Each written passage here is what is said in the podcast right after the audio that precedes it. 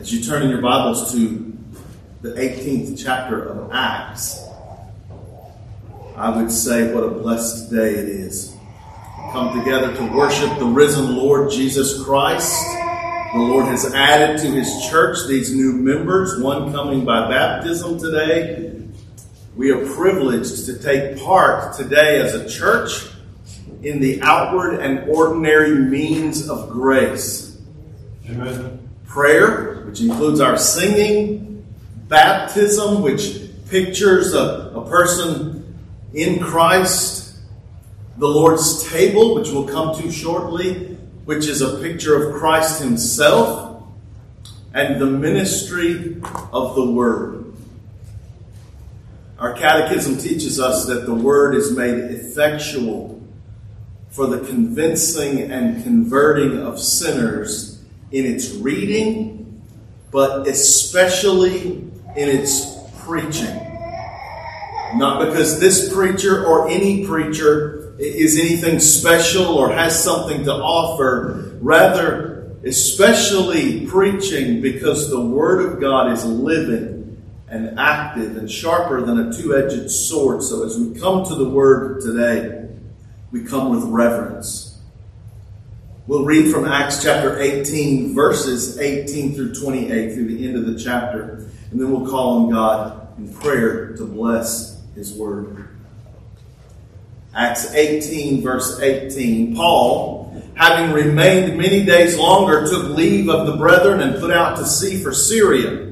With him were Priscilla and Aquila. In Cenchrea he had his hair cut, for he was keeping a vow. They came to Ephesus and he left them there. Now he himself entered the synagogue and reasoned with the Jews. When they asked him to stay for a longer time, he did not consent. But taking leave of them and saying, uh, I will return to you again if God wills, he set sail from Ephesus. Verse 22 When he had landed in Caesarea, he went up and greeted the church and went down to Antioch. And having spent some time there, he left and passed successively through the Galatian region and Phrygia, strengthening all the disciples. Verse 24 Now a man named Apollos, an Alexandrian by birth, an eloquent man, came to Ephesus. And he was mighty in the scriptures this man had been instructed in the way of the Lord, and being fervent in spirit, he was speaking and teaching accurately the things concerning Jesus, being acquainted only with the baptism of John. And he began to speak out boldly in the synagogue. But when Priscilla and Aquila heard him, they took him aside and explained to him the way of God more accurately or more completely. Verse 27 And when he wanted to go to Achaia, the brethren encouraged him and wrote to the disciples to welcome him. And when he had arrived, he, great, he greatly helped those who had believed through grace. For he powerfully refuted the Jews in public, demonstrating by the scriptures that Jesus was the Christ. Great God of Scripture, we ask your blessing now on your word and the preaching of it. Make it effectual to us, we pray. Sanctify saints by your word, the truth of your word. Save sinners, drawing them to Jesus Christ by your word and spirit. Hide this preacher and let us hear the voice of our risen Lord in this hour. We ask all this for the edification of your church and for your glory. Amen. Amen. It's been a while since we've been in Acts chapter 18. But if we'll remember, last we were here, Paul was in Corinth. He was in Corinth and he was fearful. And fearful for good reason. Paul had had many harrowing experiences which would leave any man in fear concern for his well being, maybe even his life. But we also remember Paul being in Corinth and being in fear that he had received a special promise from God in a vision. God promised to protect Paul, that no harm would come to him. And that's exactly what God did. He protected him. Even when the Jews rose up and when they brought Paul before Gallio, God providentially protected Paul. That's hard to say, providentially protected Paul. And Paul came to no harm. All this just in review. This is what has happened. And our text says, we pick up here, he remained many days. Your, your translation may say some time. Literally, the word here is sufficient days. This sentence, Paul remained here sufficient days. He remained here many days. It covers a long period of time. It covers a year and a half of time. We kind of gloss over it with this one sentence. But this time that Paul is in Corinth is sufficient for him to do the work of ministry, to do the work of planting the church there, preaching and teaching, nurturing this new church. And this gives us insight into Paul's preference. He had been places where he was run out of town, but Paul's preference would have been not to be leaving town so quickly, but he would prefer to stay many days, to stay sufficient days. And here in Corinth, Paul has that opportunity, and he takes it to stay sufficient days. Church, we are learning as we work through the book of Acts, we're learning the God ordained biblical way of doing things. And here we learn that a mission work, a church planting effort, may take some time. Sometimes we're ready for things to move on quickly. This church has been planted for three months. Why is it not booming? Well, it takes sufficient time. We can't always say that, well, Paul was in Corinth 18 months, so that's how long it should take. We can't always say that, but we do know that it should take sufficient time. We should take sufficient time. Paul having remained many days longer. It says he took leave of the brethren and put out to sea for, for Syria. With him were Priscilla and Aquila. We learn here also that there comes a time for a missionary to leave, to move on. Paul had other missionary work to do. He needed to leave Corinth. Paul had also collected an offering for the relief of the poor saints in Jerusalem at that church, and he needed to deliver that offering to them. And Paul had also been sent out on this missionary work by a church. Because churches plant churches, churches send missionaries. And those planting and sending churches should be getting updates. And Paul was not putting all this on Facebook at that time. They needed an update, and he'd have to go there to give it this missionary, even when it is the Apostle Paul, is obligated to report back to the sending church. Paul needs to go back to Antioch and to give a report of what has been done for the cause of Christ. We also see in this verse that Priscilla and Aquila leave Corinth with Paul and travel with him for a time. What a blessing this is to Paul and to the church of our Lord Jesus Christ. To have these who can, because of their place in life, pick up and travel with Paul, and they do that very thing. We've met this married couple before. Now we have them traveling with Paul. Verse 18, we read, In Cenchrea he had his hair cut, for he was keeping a vow. He had his haircut for he was keeping a vow. This haircut has been the topic of many sermons, and there have been many comments on this vow that is mentioned here. We are not going to dwell here for very long, but I would like to point out the reasons why. If you're wondering why aren't we spending time on this, I want to point out the reasons why we're not focusing here on this haircut and this vow.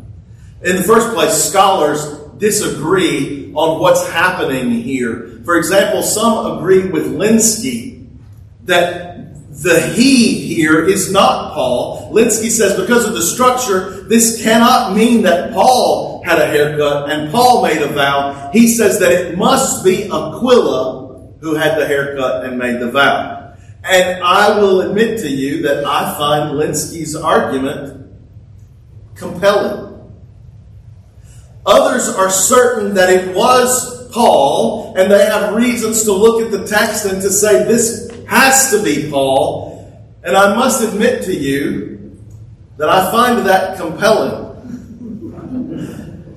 So I am not in a position to take a firm position on even who this is. So we certainly can't build a whole sermon on a vow and a haircut when we're not even really sure who this is.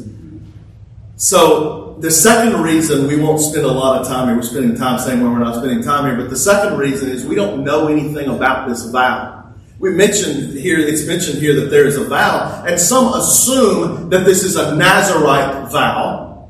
But there are elements, I believe, which don't fit the Nazarite theory. Others hold to this as well. First, the haircut for a Nazarite vow would come at the end of the vow, not at the beginning. And the Nazarite haircut would happen in Jerusalem at the temple where the hair would be burned on an altar. But here, Paul has his haircut in Cenchrea, and it seems that this is at the beginning of the vow. So this doesn't fit a Nazarite vow. One of the strongest arguments that this is not a Nazarite vow is that the Nazarite vow, the, the process would also include a sin offering. And I find it hard to believe that this Jew, Pharisee, persecutor of the church, who has now been radically, powerfully, wonderfully saved, who preaches and teaches that Jesus Christ is the only sacrifice for sin, I can't believe that man would offer a sin offering that may point away from the Lamb of God who died for sin. Uh, I have a hard time believing this is a Nazarite vow. Some have supposed that this haircut and vow might have just been so that Paul would be better accepted in Jerusalem when he gets there. I, I, don't know what's going on. So we're not spending a lot of time here with this haircut and this vow for those reasons. Verse 19, they came to Ephesus, and he left them there and he himself entered the synagogue and reasoned with the Jews. I left this out of my notes, this last little piece, so let's just address it while we're here. He himself entered the synagogue and reasoned with the Jews. Paul has already declared that his ministry would turn from the Jews and be directed toward the Gentiles. He is the apostle to the Gentiles. And as a whole, his ministry is a Gentile ministry. But this shows us that he has not lost his love and his heart for the Jews. He has not lost his love for them, and he enters here again to the synagogue and reasons with them. They come to, they've come to Ephesus. Paul, those who traveled with him, Priscilla and Aquila, with him now enter Ephesus. And we recognize the name of this city because there's a book of the Bible, a letter written by Paul to the church in this city, the book of Ephesians. So we recognize this city of Ephesus, but there's something else here that we should recognize. Remember back in our study when Paul wanted to go to Asia to do ministry, but the Holy Spirit prevented him. The Holy Spirit prevented him. Paul was told no to ministry in Asia. But we remember that as soon as he got to Macedonia, the first person that he met there was an Asian woman named Lydia. And, and now we see that God has providentially brought Paul after all this time to this Asian city of Ephesus. The door that God had closed is now open. And we learn from this when God prevents something, sometimes it's only a temporary closure. And that's what happened here. Ephesus was closed, but now Ephesus is open for ministry. And it will be a place of ministry for Paul for a long time to come. How exciting this must have been for Paul. He wanted to minister in Asia. Now he's here, this place where he wanted to be. Now it's become a reality. And, and, things are not like those other cities where things have been going so badly. He's been beaten. He's been left for dead, stoned. He's been run out of town. But verse 20 says they in Ephesus asked him to stay longer. Paul must be must be thinking, I've never experienced this. The word is being preached, the gospel is being believed. People are glad to have this preacher of Jesus Christ with them. Rather than beat him, rather than run him out of town, they ask him to stay. Surely Paul will cancel all other plans. Surely he'll stay here in Ephesus for however long it takes, surely Paul will accept this invitation and he will consent to their request. Let's see verse 20.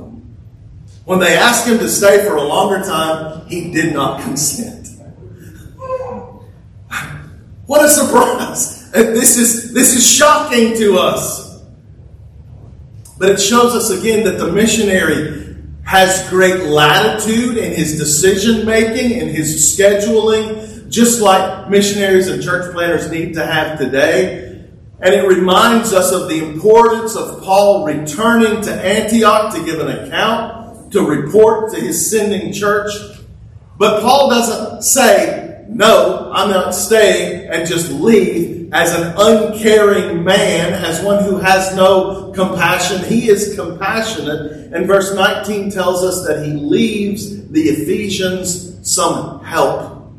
He leaves Priscilla and Aquila there. Let us learn here the value of every Christian layperson in the church. You may not be a preacher. You may not be an officer of the church, but you are a value to the church. You can be a help we will see today and throughout the New Testament as we read, as we study, what Priscilla and Aquila did directly, and then the effects of what they did through Apollos. And we'll, we'll see that they gave of themselves to this new body of believers. Most of you are not Paul, but you can be Priscilla and Aquila. Verse 21 taking leave of them and saying, I will return to you again if God wills. He set sail from Ephesus. Paul leaves, but he makes it clear that he would like to return to Ephesus. I will return to you. This is his desire, and we know because we've read ahead, right? We know that this happens. In the very next chapter, we'll see that he returns. But Paul doesn't just say to them, I'm leaving, but I'll be back. He adds a qualifying statement. Maybe he adds this to remind himself that he is not the Lord of his own life. Maybe he adds this to teach the believers in Ephesus about the sovereignty, about the providence of God. Paul says, I will return to you if God wills. Paul's will is subject to God's will. If God wills, then I will. Christians, would that we were more mindful of how we speak to one another, to the world, and how we think within ourselves. Are your plans surrendered to God's plan? Is your will yielded to God's will, too often we try to bend God to fit our will. We need to remember who is God and who is bought with a price. And we need to say with James, if the Lord wills, I will do this and I will do that. Here, Paul surrenders his will. His will is surrendered, but he communicates this. If the Lord wills, I will return. When he landed in Caesarea, verse 22, look closely. When he landed in Caesarea, he went up. He went up and greeted the church and went down to Antioch. Now, I won't ask you to do this now, but it might benefit to look at the map sometimes and see what's happening here. There's, there's no mention in verse 22 that Paul went to Jerusalem. And to the cursory reading, we might say that Paul never went to that city, but we see here that he did in the words, he went up and then he went down to Antioch. Now, if we looked at that map, we would see that Antioch was north of Caesarea, almost due north, a little bit to the east, but, but way north. But never would a Jew say, I am going down to Jerusalem. They always would speak of Jerusalem as the highest place.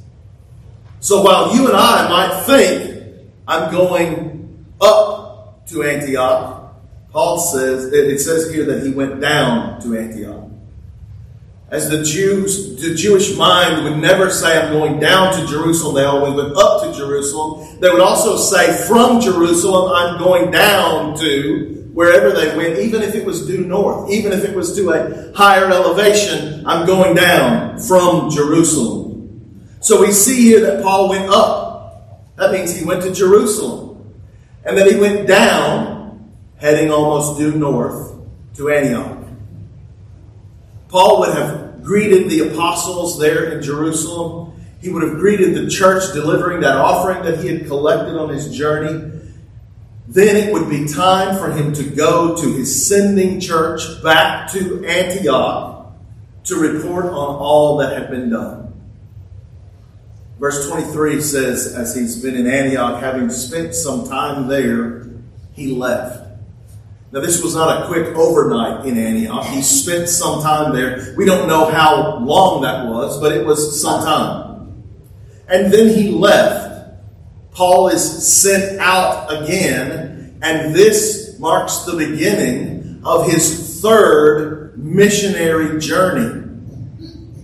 And we'll see that Paul will indeed return to Ephesus, but first, in verse 23, we find that this verse ends with, And he passed successively through the Galatian region and Phrygia, strengthening all the disciples.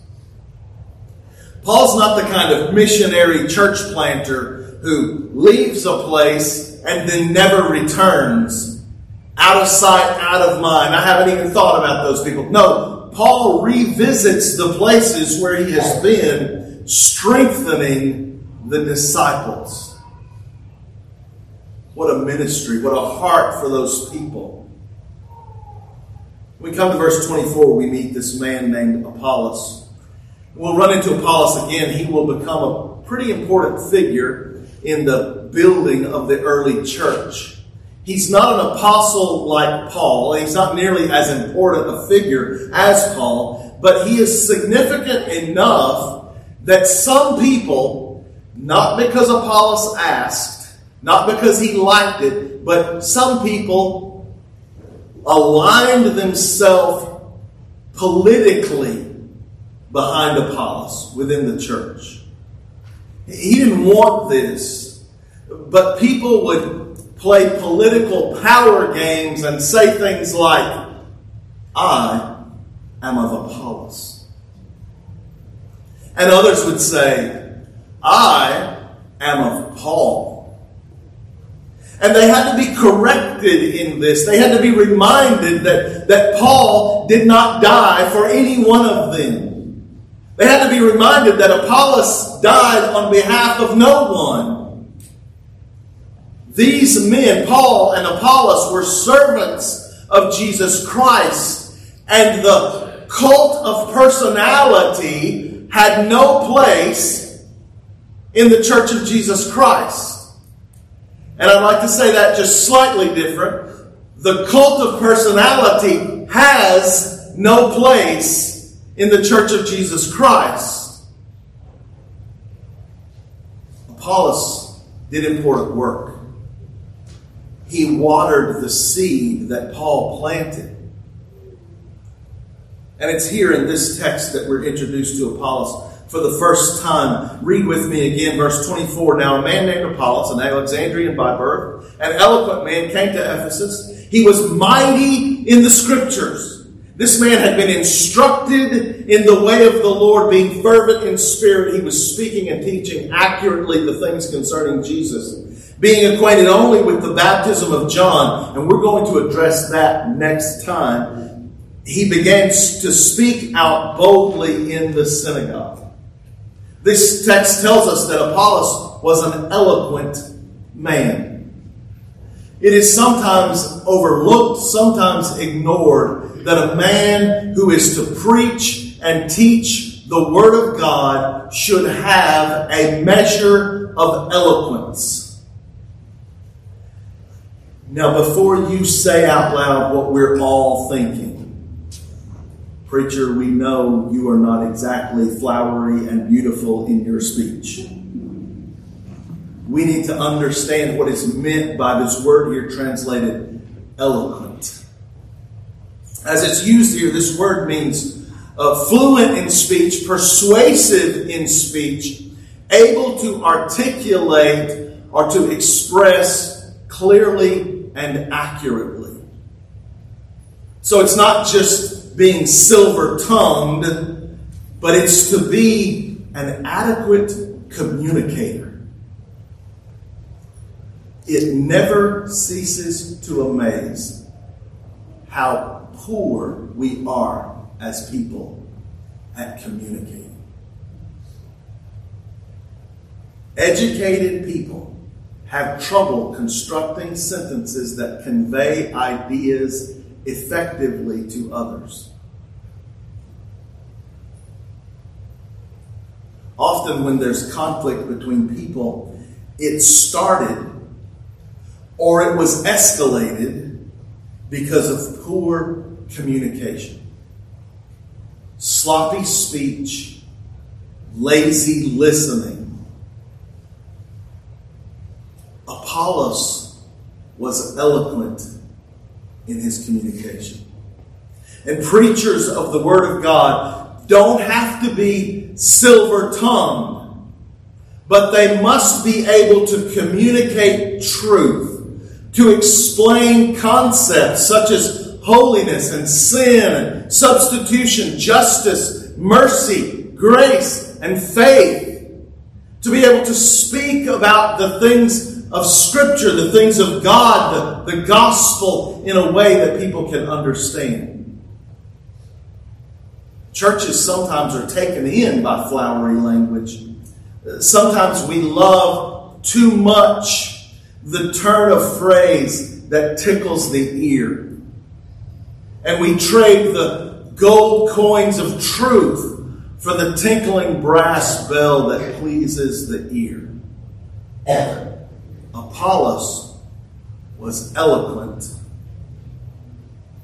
but we also find the importance of a minister of the Word of God to be instructed in the Word. Verse 24 says he was mighty in Scripture and fervent in spirit. Those two things are collected are, are connected. These things are certainly related because might or power in Scripture informed Apollos' fervent spirit. And we read in verse 25 that he was speaking and teaching accurately the things concerning Jesus. teaching and speaking accurately the things concerning Jesus, its doctrine. In some circles, accuracy, precision with the word, precision with the doctrines of the faith, it's almost considered as opposing sincerity. Well, if you're sincere, as long as you're sincere, it doesn't matter what you say. That's not true. Some think if you're truly sincere, you don't, you don't want to be put off by things like accuracy and precision. Preachers say things like, I just want to speak to you from the heart. Christians, the scripture teaches us that the heart of man is deceitful and wicked. So the day that I speak to you from my heart, that's the day you should stop listening. You should demand of your preacher, of all those who preach the word, that they speak the word of God. That's what we require. The only thing that a preacher has that is worth listening to is when he accurately, precisely preaches the scripture preaches Christ and Him crucified. Amen. Demand of your preacher, speak the word. And to speak the word, a man must know the word, a man must study to show himself an approved workman. A man who says, I'm not much for study. I'm not much for all that reading that man may be, and we can debate this, but that man may be a fine Christian man, but he'll never be a minister of the Word of God. He'll never be a valuable teacher of the church. Apollos was eloquent. He was a good communicator, but he was instructed in the scripture to the point that he was mighty, powerful in the word. Look down at verse 28. Apollos powerfully refuted the Jews in public. He was powerful in preaching because he was powerful in the word. He was mighty in scripture that he might be mighty in sermon.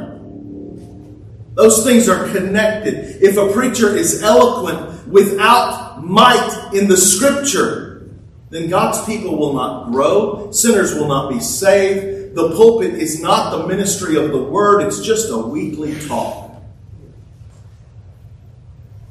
If the preacher is mighty in scripture but has no ability to communicate that, then the word of God is lost in the delivery. Both have to be there.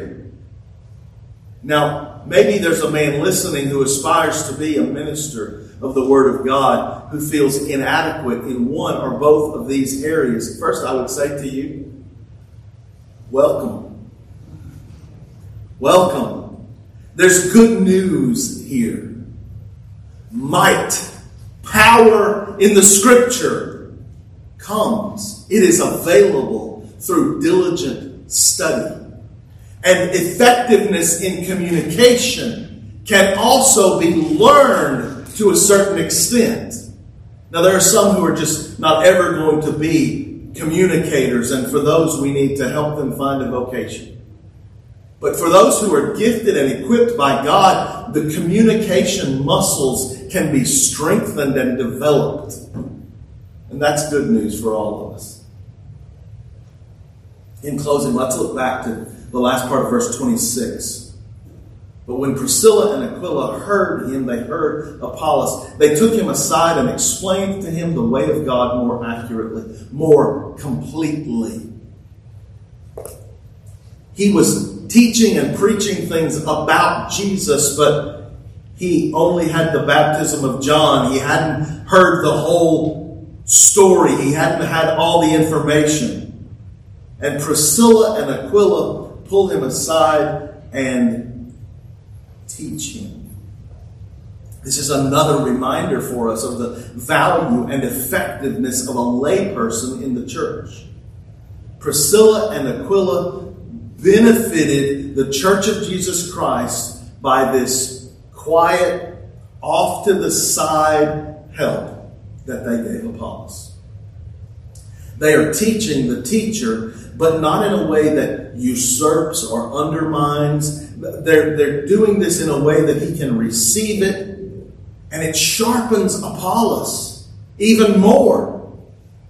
He's more accurate now, he's more precise. Priscilla and Aquila are not ministers, they're not teachers in an official capacity. We really reserve those words, the minister or preacher and teacher, to those who are gifted of God and duly called to minister the word in the church ministry in the church is ministering the word, but this couple is serving in a way that lay people can serve. They are teaching in a different way. This is their gifting, and they use it as they have opportunity.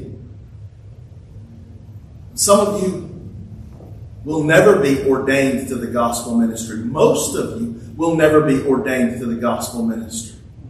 But you have knowledge of Scripture. You have understanding in the doctrines of the faith. And you will serve Christ when you speak to others. When you have conversations with others and help them.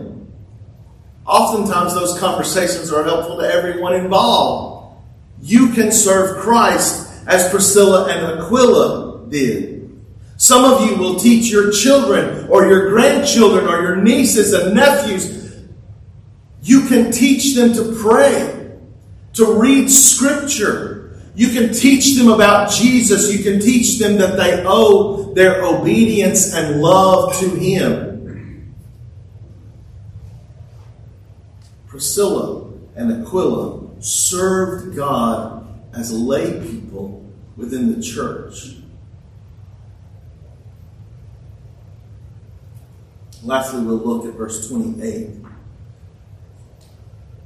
Speaking of Apollos, he powerfully refuted the Jews in public, demonstrating by the scripture that Jesus was the Christ.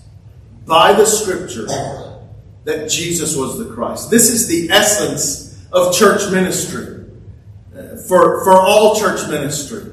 The essence demonstrated by the scripture that Jesus is the Christ, demonstrating by the scripture. This is preaching. This is teaching. This is having those discussions. This is refuting error. This is promoting truth.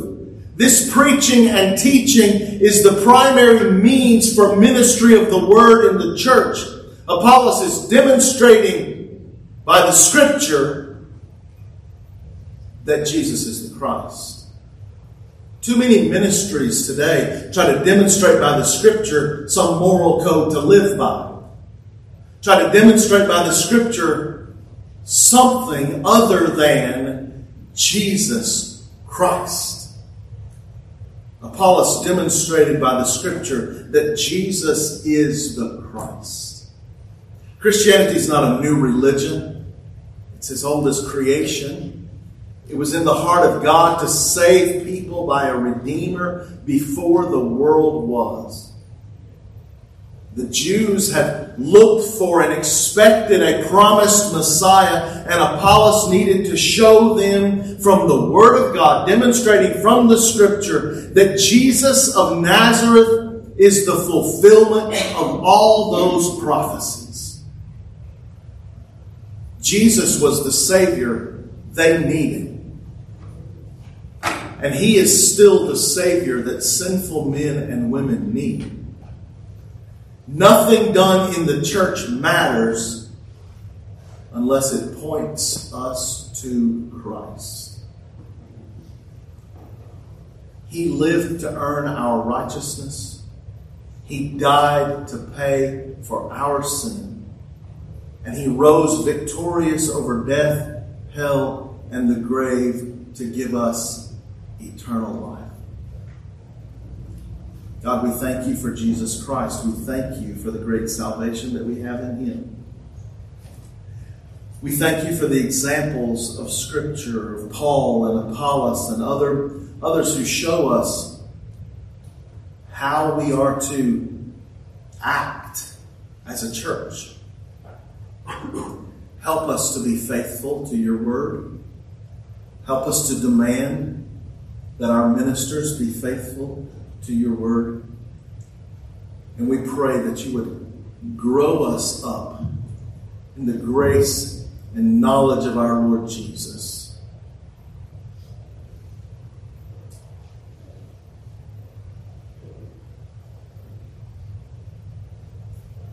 God, we pray that you would encourage and strengthen those within the church who hold no position,